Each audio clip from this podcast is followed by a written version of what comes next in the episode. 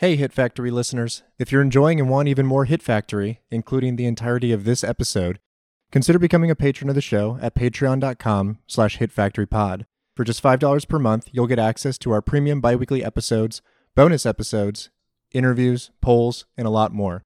Thanks for listening and supporting.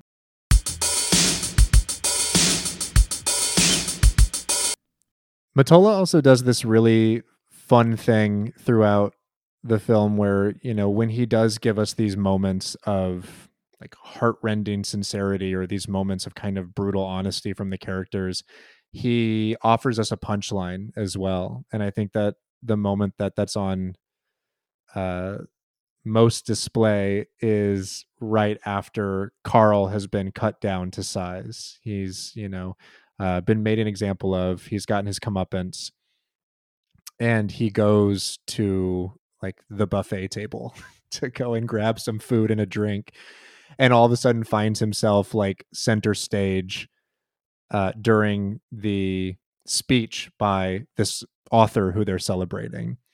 And he kind of gets caught in the middle of her talking about the book and then explaining that she's going to be reading a bunch of journal entries. So he's like stuck on stage you know this kind of lumbering tall character in a black jacket directly behind this author who's like kind of dwarfed by him and he just has to kind of make himself small.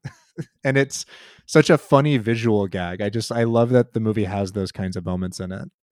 Yeah they really use uh, Liev Schreiber's physicality very well in this movie. Also like when he's in the center of the car and um, earlier in the movie um, when Hope Davis's character goes to her mom and tells her about the letter and her mom's like don't worry we'll keep it in the family. It's carl that is the one that's reading the letter out loud like in the middle of the dining table. And yeah they just utilize him very well in this. He he's certainly a standout here and and not someone who i think i've always been a huge fan of. Um but here especially i was like oh i get it I, I get why this guy became a star and why he had such a prominent career through like the late 90s and early aughts I, I could never sort of find that that keystone and for me i think this one is it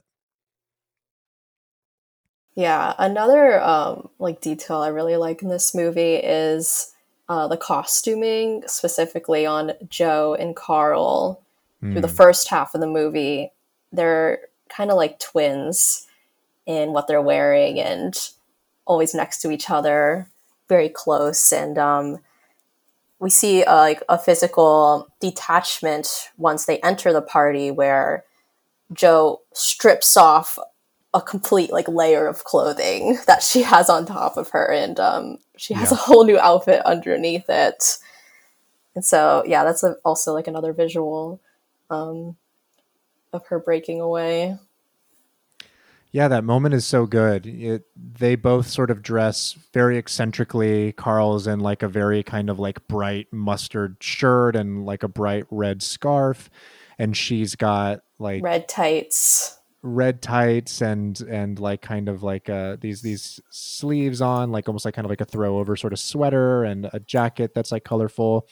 And when she goes in the party, she sheds all of it, and she's just like black on black with like the like wool skirt and you can tell that she's uh yeah very visually like liberating herself from carl that she's like wanting to be like a single presence in here and want to look more serious almost you know like like she wants yeah. to be received as like her own entity rather than someone attached to this other guy yeah it's very much like yeah, her trying to be part of the group and match their matureness.